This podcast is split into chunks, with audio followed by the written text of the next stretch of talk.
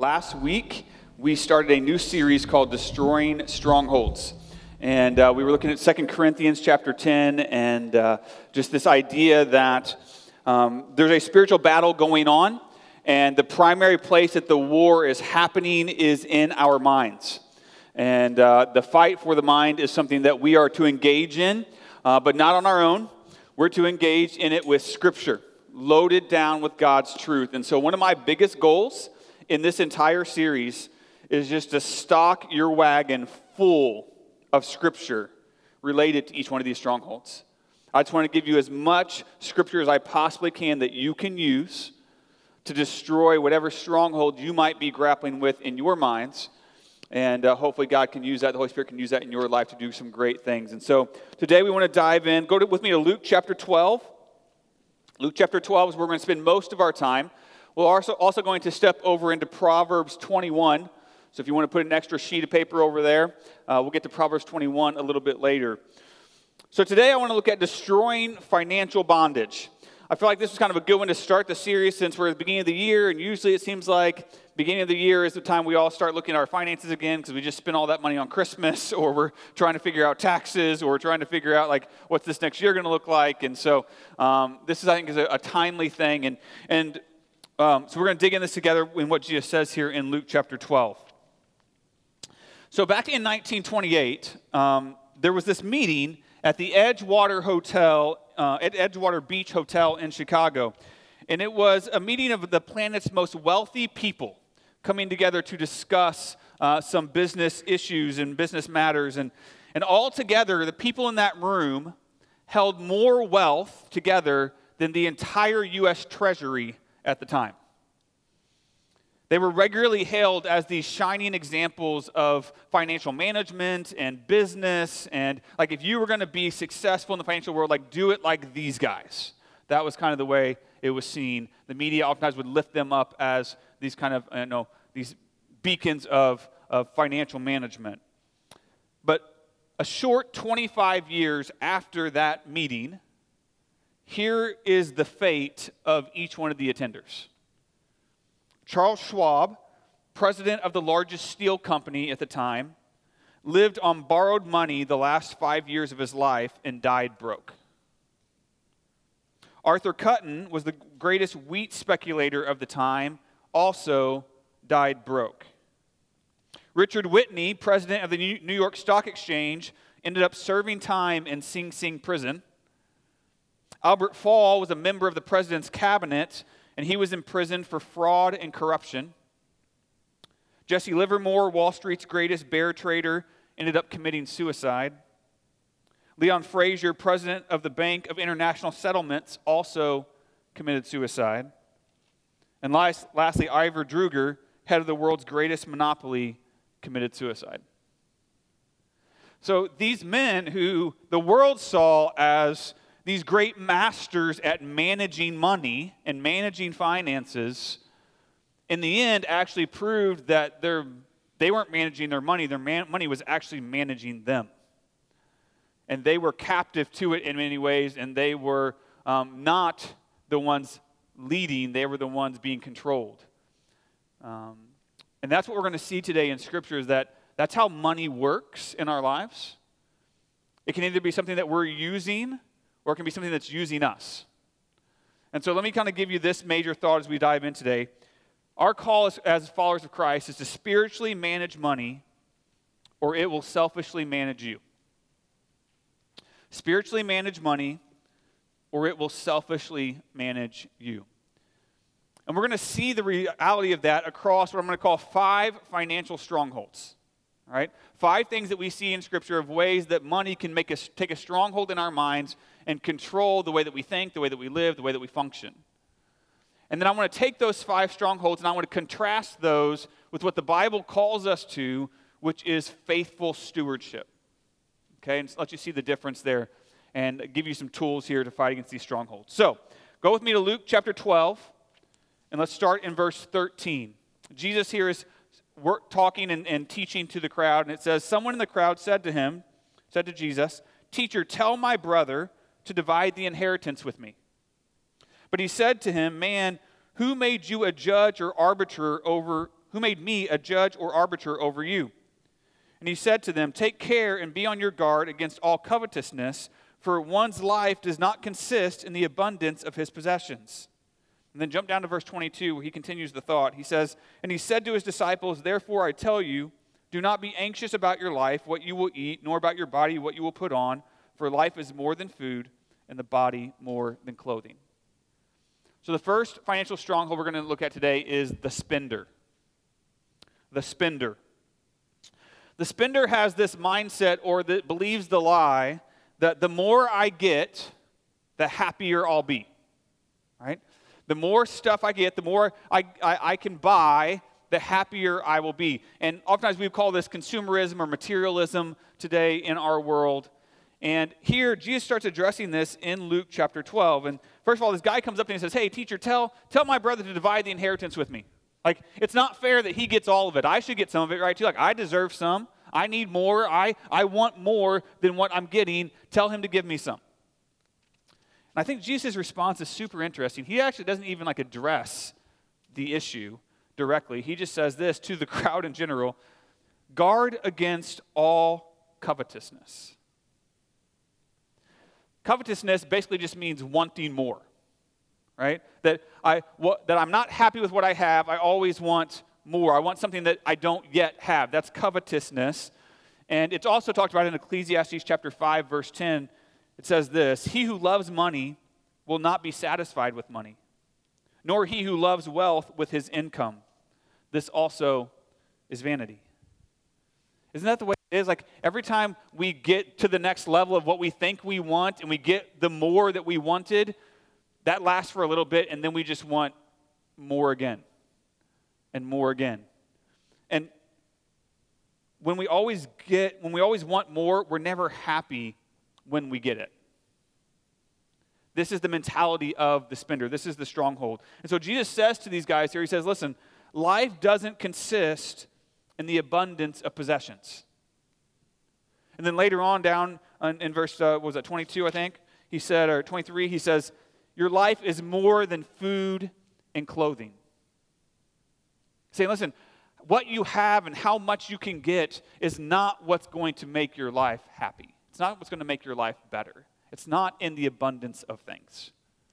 And what's so interesting to me is that this idea is still the exact same things that we're chasing today.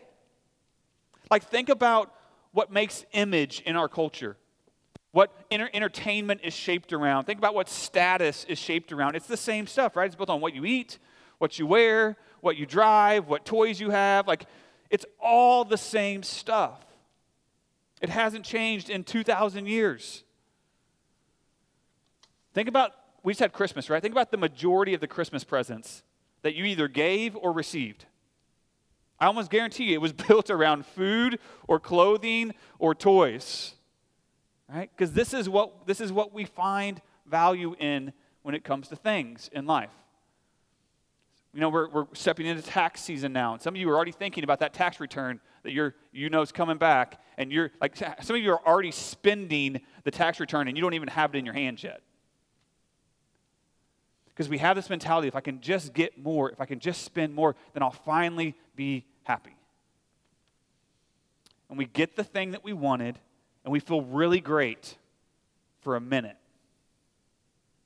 And then it fades, and then we have to get the next thing, and the next thing, and the next thing to feel good again. More stuff does not bring more happiness.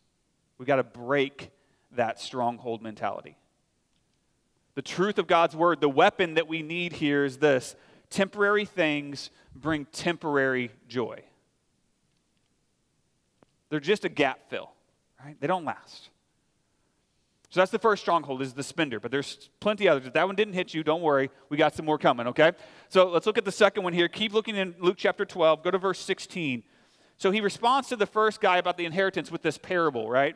He says, he told him a parable saying, the land of a rich man produced plentifully, and he thought to himself, what shall I do? For I have nowhere to store my crops. And he said, I will do this. I will tear down my barns, and I will build larger ones, and there I will store all my grain and my goods. And I will say to my soul, soul, you have ample goods laid up for many years. relax, eat, drink, be merry. But God said to him, fool, this night your soul is required of you, and the things that you prepared, whose will they be? So is the one, here's the key, that lays up treasure for himself and is not rich toward God. Second stronghold, second financial stronghold is the saver. The saver. So this is kind of the opposite maybe of the first one, right? The saver has the mindset or this mentality that the more I save, the safer I'll be. Right? If I can just store up enough extra, then I'll always have it, and I, I won't ever have to do without. I'll always be safe if I just have more saved up. And we see that here with the guy in the parable that Jesus is talking about, right? He says his field or his farm produced plentifully. So he had an abundance, right? He had extra. He had more than he needed. And instead of maybe being generous with that and helping others or doing something like that, he says, no, no, I'm just going to build bigger barns, and I'm just going to store it up. I want to keep all of it for myself. So I can say to myself, you've got plenty. Look, you can just relax, and you don't have to work anymore, and you can just rest, and just you can just be safe in your giant surplus. That was his mentality. And God's response to him is, your soul is required of you. In other words, no amount of money that you have or save is enough to save your soul. It doesn't work that way. And Jesus says at the end, he says, so is the one who lays up treasure for himself and is not rich towards God. What he means by that is, when I save up all this money with the mentality of, now I'm safe, I'm no longer trusting in God, I'm trusting in me. I'm trusting in what I've saved. I'm trusting in the money. I'm laying up treasure for me because I want to be safe. But when I'm rich towards God, I'm putting my trust in Him, not in my savings. You tracking? Now, let me just be clear. There is nothing wrong with having a savings account. Okay, um, just in case you're, mis- you're you're you're hearing what I'm not saying, all right? When we do financial counseling, we advise people you need to have a savings account because there's unexpected expenses that come up. There's like you need to have some for a rainy day. It's not wrong to have a savings account. The problem is when I put all of my hope and my trust in that savings account and not in the Lord who provides for me. Let's be honest with you. I, this is something that I've struggled with in the past. Even this past year, um, God challenged me on this issue because. Over the last several years, over the last, you know, while, uh, we had several different changes in our lives with adoption and with church planting and all this kind of stuff. That kind of, our savings kind of got pretty bleak. Therefore, it, was, it got small. And so we, over the last couple of years, we've been kind of building it back up, trying to get it back where we felt like it needed to be and where, you know, it was in a, a comfortable place with that number, you know, that you're looking for. Like, when I get that number, then I'm, then I'm good. And so we, we kind of got it back up there. And then this last year, we had several unexpected expenses kind of come up, you know, with the house and with everything going on. And then my I, my car died, and we had to get a different car. And then I hit a deer, so we had to get another different car. And it just, so like there's, so all of a sudden, like there's all this money coming out of the savings account after we just got it up there. And then we have the capital campaign, and God, as we're praying, God speaks to us and says, hey, I want I want you to give a chunk out of your savings to this as well. I'm like, God, like that number's getting really low now. Like I, I'm not comfortable with that. And he said, which do you trust more, the money or me? Are you safer with a certain number in your savings account, or are you safer with obedience to the Lord? And I said, okay, you're right. You're always right, God. But this is what he's calling us out of, because just as much as we want to maybe point to the person who spends extravagantly and say, oh, look at them, they got they got money problems. Sometimes the person who saves excessively also has a financial stronghold because they're trusting in that number more than they're trusting in the Lord. And the truth that we need from Scripture to fight against this, the weapon that we have, is that their safety in life doesn't buy safety after death. Okay, it's good to have some savings. It's good to be prepared in this life. But don't fool yourself that that's going to help you past your last breath, because it's not. Your soul is dependent on the Lord. It's not dependent on anything to do with your finances. So we have the spender, we have the saver. Those are the first two financial strongholds. Look at the third one here. Go back to Luke chapter twelve. Go back. Go down to verse twenty-four. So earlier in verse twenty-two, Jesus said, hey, your, your life's not made up of food and clothing. That's not the most important thing. And then he tells them this little teaching here in verse twenty-four. He says, consider the ravens. They neither sow nor reap. They have neither storehouses nor barn, and yet God feeds them. Of how much more value are you than the birds? And which of you, by being anxious, can add a single hour to his span of life? If then you are not able to do as small a thing as that, why are you anxious about the rest? Consider the lilies, how they grow. They neither toil nor spin, and yet I tell you, even Solomon in all of his glory was not arrayed like one of these. But if God so clothes the grass which is alive in the field today and tomorrow is thrown into the oven, how much more will he clothe you, O you of little faith? And do not seek what you are to eat and what you are to drink, nor be worried, for all the nations of the world seek after these things, and your Father knows that you need them. Instead, seek his kingdom, and these things will be added to you. The third stronghold is the earner. The earner. Again, the mindset or the lie that the earner believes is that the more I make, the more valuable I'll be. If I can just bring more in, if I can just earn more, then that's where my worth, that's where my value will come from. And Jesus talks here about ravens. So he starts talking, he says, look at the ravens. They never, they never sow, they don't reap, they don't store up, and yet God feeds them. In essence, what he's saying is, listen, their value, God values them independent of what they do. He provides for them, he feeds them, not because they earn it, but because he loves and cares for them as part of his creation. Their value isn't in what they do. And he says, how much more of value are you? When we look at all of creation, we know that God created us as humans in his image. We are at the pinnacle of his creation, and therefore his love is more towards us than any other part. And so if he does this with, with birds of the field, like, how much more is he going to love and care and provide for us, not because of what we do or how we earn it from him, but because he loves us? He says, why are you anxious, O you of little faith? You know what makes us anxious? When we start thinking that everything depends on us, right? When it's only going to work if I earn it, if I do it, if it's in my, if, if I have to pull it off, then I start getting anxious because what if it doesn't happen?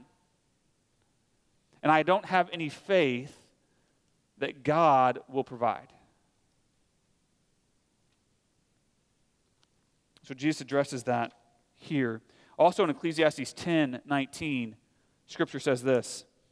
Bread is made for laughter, and wine gladdens life, and money answers everything. But it doesn't. If you know anything about Ecclesiastes, by the way, there's oftentimes Solomon makes statements in there that he then turns around and says, no, those aren't right. This is one of those. Right? But oftentimes that's our mentality, isn't it? That money answers everything. If we just had a little bit more, then we could solve all the problems. But it doesn't. And it doesn't bring us more value, and it doesn't bring us more worth. Jesus says right here again in his section in Luke, he says, do not seek what you need to eat or what you need to drink, but instead seek the kingdom. Don't seek your worth in created things. Seek your worth in the creator of all things, in the eternal king and his eternal kingdom. That's where our value lies, not in what we have or what we earn. In Psalm forty-nine, verse sixteen, the psalmist says this. He says, be not afraid when a man becomes rich, when the glory of his house increases. For when he dies, he will carry nothing away. His glory will not go down after him. For while he lives, he counts himself blessed. And though you get praise when you do well for yourself, his soul will go to the generation of his fathers, who will never again see light. Man in his pomp, yet without understanding, is like the beasts that perish. In other words, the psalmist is saying, yeah, you can build up some wealth, you can earn all this stuff, and that's going to get you some praise in this life, but it's not going to bring you any praise in the next life, because that's not the way God measures things. He doesn't measure us based on what we earn. You know, I was doing some research this week, and I found there's there's a actually eerie correlation between the unemployment rate and the suicide rate in our country. It actually goes all the way back to the Great Depression, where in the middle of the Great Depression, the suicide rate in America hit an all-time high with forty thousand people taking their life in a matter of two years. And we've seen this ever since, that typically for every one percent that the unemployment rate increases, the suicide rate also increases. one percent. Primarily among men, sometimes it's women, but primarily among men, because as a whole, our society still sees the primary role of men to be the earner, right? To be the provider. Um, and there's nothing wrong with that. God tells us that we should provide for our families. But when that role of earner or provider becomes the primary way that we see ourselves, when it becomes the, the center of who we think we are and where our worth lies, then if anything stops me from being able to do that, it looks like life is pointless. I no longer have any worth because I can't earn like I used to. And God said, that's not, that's not how I see you. That's not where your worth lies. It's not in what you earn or what you have. It's in the fact that I created you in my image. Come to me and let me fill you with worth and value. The weapon, the truth here that we have from God's word in response to this stronghold is that my worth is not in what I have, but who I seek. It's in the Lord, who he is and what he gives to us. Okay, so we have the spender, we have the saver, we have the earner. There's two more. For the next one, I want to flip to Proverbs. So if you've got Proverbs there, go over to Proverbs twenty-one. Proverbs twenty-one. And Proverbs is a great book to study uh, if you are. It has lots of um, financial wisdom and guidance in there if that's something that you're studying. And it kind of talks here about a specific type of person or stronghold and thinking that I want us to touch on today as well. So Proverbs twenty-one, verse twenty-five and twenty-six. It says, the desire of the sluggard kills him, for his hands refuse to labor. All day long he craves and craves, but the righteous gives and does not hold back. So the, the fourth stronghold I want to touch on is, I'm going to call it the schemer. All right? And the schemer has this mindset or this lie in his brain or her brain that the bigger the windfall, the easier life will be. If I can just get that big windfall, that big influx of cash, and I can just then I can just coast through life, right? And and here in the scripture, um, in Psalm, or, I'm sorry, Proverbs twenty-one twenty-five, it calls him the sluggard. There's actually kind of two different guys that Proverbs talks about. They talk about the sluggard and they talk about the schemer. They are two different guys, but they kind of have a lot of overlapping characteristics. So we're just going to kind of cover it in one section here. But the sluggard, the schemer, both of them in Proverbs, they have um, this idea that he says here that they desire and they crave, but they refuse to labor. In other words, they're always looking for something for nothing. Right? The mentality here is, I want to get as much as I can, as fast as I can, for as little work as possible. And then once I have it, I'll be set, and I can just coast. If you flip back a couple of other chapters to Proverbs thirteen, verse four, it says this, the soul of the sluggard craves and gets nothing, while the soul of the diligent is richly supplied. You see that? The sluggard gets nothing, but the diligent is richly supplied, which means to me that God expects us as followers of Christ to work diligently. Right? This is something we're called to. We're not called to just coast, no matter how much you have. We're called to work diligently because we're working not for money, we're working for the Lord, for his honor, for his glory. Look at Proverbs thirteen eleven. It says, wealth gained hastily will dwindle, but whoever gathers little by little will increase it. Gained hastily, it dwindles quickly. But when I work diligently and I, and I earn little by little and it increases, then I have what I need. This is why get-rich-quick schemes don't work. Or at least they don't last, right? Because even if you do get that quick influx of cash, it's not going to sustain you because you don't know how to handle it. Because it's all about just the getting and not the working. Proverbs twelve eleven says, whoever works his land will have plenty of bread, but he who follows worthless pursuits lacks sense. If you work, you'll have plenty. If you follow worthless pur- pursuits, then you will have lack. You've probably heard the saying, if it's too good to be true, it probably is. That's what Proverbs is saying. Like, listen, if you're running after some payoff that sounds too good to be true and it's too easy and it's just a, a quick, you know, drop in the in the hat, like it's not going to work. It's not going to last.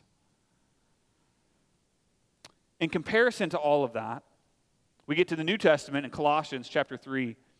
And Paul says this, he says, verse twenty-three, whatever you do, work heartily as for the Lord and not for men. And when he says work heartily there, he literally means work with heart, right? Work with, with good intentions, with, with fervor, with like all you've got. Put yourself into it, not to earn money, not to better yourself, not because you feel like it, but because we're working, he says, work hardly as for the Lord and not for men. As followers of Christ, everything we do is to be a reflection of our Master. And so when I work hard, when I work diligently, it's because I want to honor the Lord and I want to be a reflection of who he is.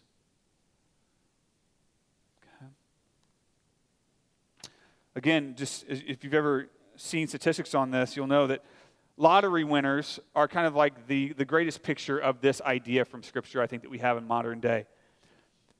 Those who win the lottery are more likely to declare bankruptcy within three to five years after their winning than the average American who doesn't.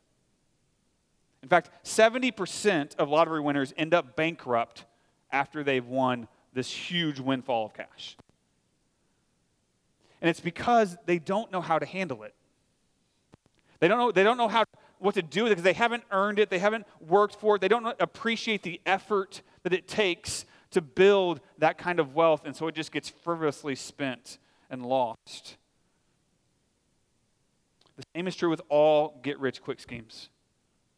They miss the perspective that comes in the process of working to get what we're given from the Lord. When, when we don't work for money and we work for the Lord, then we have the tools and the mindset and the perspective necessary to handle whatever he blesses us with in return for that work. So the weapon, the truth here that we need to combat this idea, this stronghold, is we need to work to glorify God, not gratify self.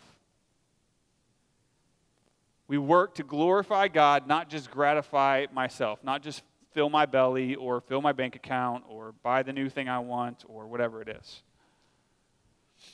Okay, so that's the stronghold. I want to hit one more, and this one's actually going to come from First Timothy chapter six, verses ten and seventeen. These verses will be familiar to many of you, but if you want to flip there, you can go to the back of your Bible, First Timothy, smaller book there towards the end. But in verse six, um, sorry, chapter six, verse ten, he says this: "For the love of money is the root of all kinds of evils. It is through this craving that some have wandered away from the faith and pierced themselves with many pangs." Then drop down to seventeen, it says, "As for the rich in this present age, charge them not to be haughty, nor to set their hopes on the uncertainty of riches, but on God who richly provides us with everything to enjoy." So this last stronghold is maybe one that you would think less of, or you might not think much about, because um, it doesn't seem like a stronghold, but it certainly is, and that is what I'm going to call the avoider. The avoider believes that the more I have, the more evil I'll become. The more I have, the more evil I'll become. In other words, they believe that money in itself is evil, right? And that good, godly people are always poor. Or at least not rich, right? Because if you have too much money, then you become an evil person. That's kind of their mentality. But if we do a survey of God's word, we see that that is completely false. In fact, there's example after example of godly saints who followed God and were used by God, and yet were very wealthy. If you go to the Old Testament, you see Abraham and all of his family, Isaac, Jacob, Joseph. They all were very wealthy men, and yet used by God in mighty ways. You look at Job. He was wealthy both before and after his trial. God still blessed him even after he went through it. When we go to the New Testament, you have like Joseph of Arimathea, who was so wealthy that he had his own private tomb ready for his burial that he then was able to give to bury Jesus after his crucifixion. You have Lydia, who was a wealthy businesswoman who underwrote a large portion of Paul's ministry as a result of the wealth that she had. You have Dorcas, who gave generously to the poor out of her abundance. So we have all these examples of wealthy followers of God in the Bible. And so it's not money that is evil. Look very carefully here at First Timothy six. It says that the love of money is the root of all evil. That's the key. It's where is our heart in relation to what we have. This is why further down in verse seventeen, Paul says, as for the rich. So in other words, he's talking to the church here, and he says, listen, for those of you who are Christians who are rich, there must be some, right? There, there, like Paul's not saying like there's, there's some of you who are in this category. He says, as for the rich, here's how you handle it. Don't be haughty. Don't hope in your money, but hope in God. Again, he's addressing the heart. Don't love what you have. Love the one who gave it to you. But he also says this, hope in God who richly provides for us to enjoy. I think that's another important piece that we need to be aware of. Like, God is a good father, and he loves his children, and he is totally okay. He has no problem with people having things and enjoying what they have as long as their hope is in him and not the money. It's not bad to enjoy what God blesses you with. He wants you to enjoy it. You're his child. He just doesn't want you to enjoy it more than you enjoy him. Are you with me? It's a hope issue. It's a heart issue. In Luke six thirty-eight, Jesus says this. He says, give and it will be given to you. Good measure, pressed down, shaken together, running over, will be put into your lap. For the me- with the measure you use, it will be measured back to you. Look at that language that Jesus uses, right? Good measure. Running over, pouring out into your lap. Like, God loves to give much to those who give like he gives. Right? So if you're generous with what you have, God will give you more to be generous with. Paul says the same thing in Second Corinthians nine, six through eight. He says, the point is this, whoever sows sparingly will also reap sparingly. But whoever sows bountifully will also reap bountifully. Each one must give as he has decided in his heart, not reluctantly or under compulsion, for God loves a cheerful giver. And God is able to make all grace abound to you, so that having all sufficiency in all things at all times, you may abound in every good work. The sequence there is really important in what Paul says. He says, if you sow bountifully, that you will reap bountifully. And then he turns around and he says, so that you can give with a heart for the Lord. Not reluctantly, not under compulsion, but joyfully give out of what God has given you. He says, and if you do that, grace will abound to you with all sufficiency so that you may abound in every great work. Right? It's always this, yes, I'm going to bless you, I'm going to give you so that you can give in return.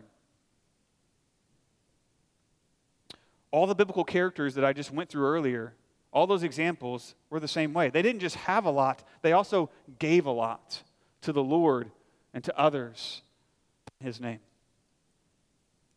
So the truth, the weapon that we need here for this stronghold is simply this. God gives through me, not just to me. If what God gives simply terminates in my life and it's just all for me, that's not going to work. But when he gives to me, it's so that he can give through me to others and to his mission, to his work. So those are the five strongholds that I see in Scripture. One, the saver, the uh, I'm sorry, the spender, the saver, the earner, the schemer, and the avoider. And I want to compare that to what God calls us to, which is the correct mentality, faithful stewardship. All right, this is the way God wants us to approach money. And so to help you, I'm going to give you three truth bombs, okay, to destroy these other strongholds with ideas of faithful stewardship. So number one, I belong to God. It all starts right here. That you and I, we belong to God. Let me give you some scripture for that. Colossians one sixteen. For by him all things were created, that's Jesus, in heaven and on earth, visible and invisible, whether thrones or dominions or rulers or authorities, all things were created through him and for him. He created all of us for himself. All things include you and me, right? So we were created for him. We belong to him. In First Corinthians chapter six, verse nineteen, he says this, or do you not know that your body is a temple of the Holy Spirit within you, whom you have from God? You are not your own, for you were bought with a price. So glorify God in your body. Now, here he's talking specifically to Christians, right? Because he says, you are a temple of the Holy Spirit. And you can't have the Holy Spirit living inside of you until you have put your faith in Jesus. That's the way the gospel works, right? We all have to come to this place where we understand that, yes, I am a sinner, that I am going my own way. I have rebelled against God. I have rebelled against his word. I have sinned against him. And because of that, I'm separated from God, and I deserve punishment. I deserve hell, and, and I deserve his wrath for my sin. But God, in his loving kindness and in his grace, said, I'm going to come, I'm going to help fix that so that we can be restored with him. And he sent his son Jesus to come, to be born, to live a perfect and sinless life, then to go to the cross and die in our place, to take our sin upon him and to give his sinless life to cover the debt that we owed for our sin. And he died on the cross in our place, and he was buried, and three days later he rose back to life to prove that he was God and to offer us forgiveness of our sins. But we can only be forgiven because, as Paul said right here, we are bought with a price. And that price was the blood of Jesus Christ. We are not our own anymore, fellow believers. If you put your faith in Jesus, you don't belong to yourself. You belong to him. You were bought with a price. It's interesting here in First Corinthians six, Um, the language is really that of a slave, right? When he's saying that you've been bought, that you are not your own, that we are literally now slaves to Christ. We are servants to him. And when it comes to financial matters, that means that we don't get to make the decisions, right? He makes the decisions, and we just follow what he tells us to do. He's the master. We are the stewards because we don't belong to ourselves. That's the first truth bomb. Second one, number two, God owns everything, okay? Not just us, but he literally owns everything in creation. Psalm twenty-four one says, the earth is the Lord's and the fullness thereof, the world and those who dwell therein. The earth and its fullness. I think that covers everything, right? Like, God owns all of it. Because back in Genesis one, he created all of it. It's his.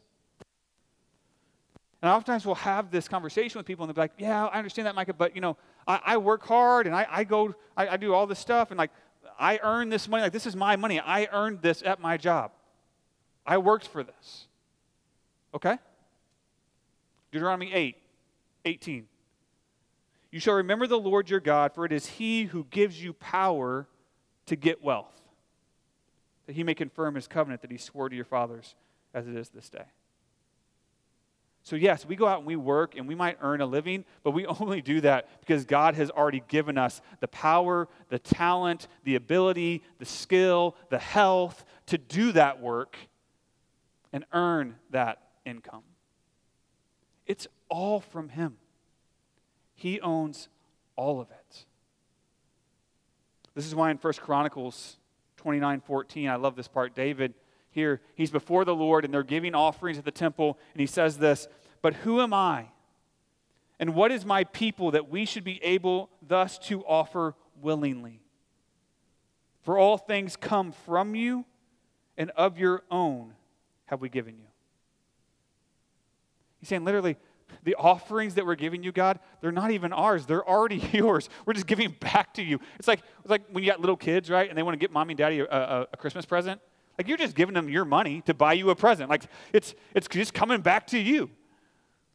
The same thing is true here with us and the Lord. It's all His. Everything that we have is His. And so when we give our tithes, when we give our offerings, when we give back to Him, we're just giving Him what He already owns as a sign of honor and respect and worship unto the Lord. So I belong to God. God owns everything. And then number three, I steward God's money.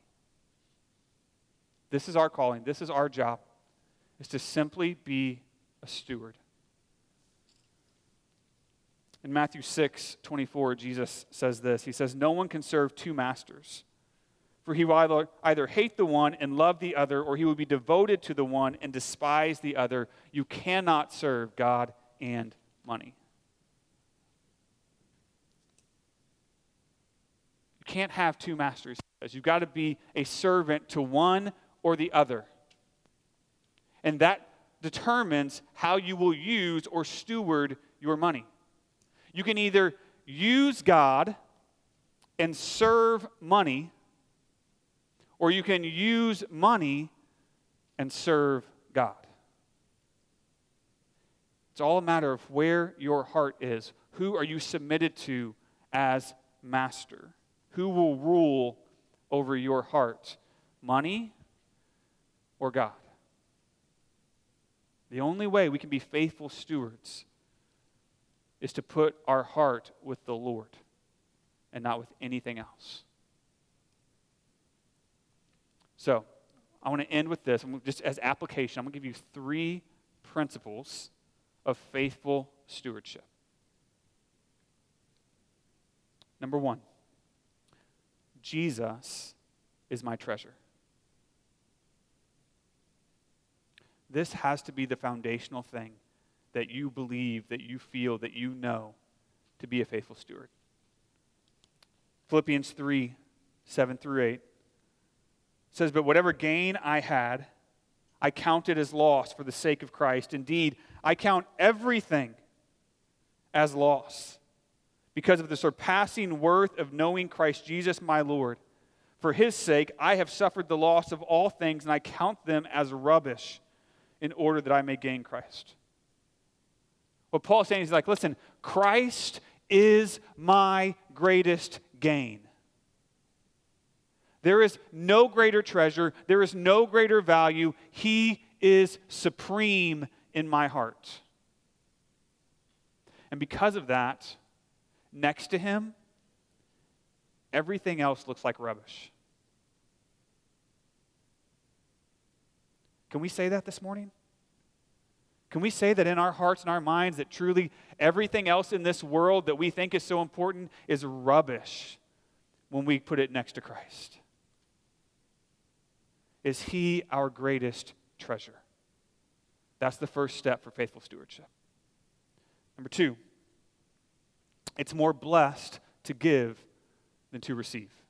This is just a straight quote from Jesus in Acts twenty thirty-five. He tells them, "It is more blessed to give than to receive."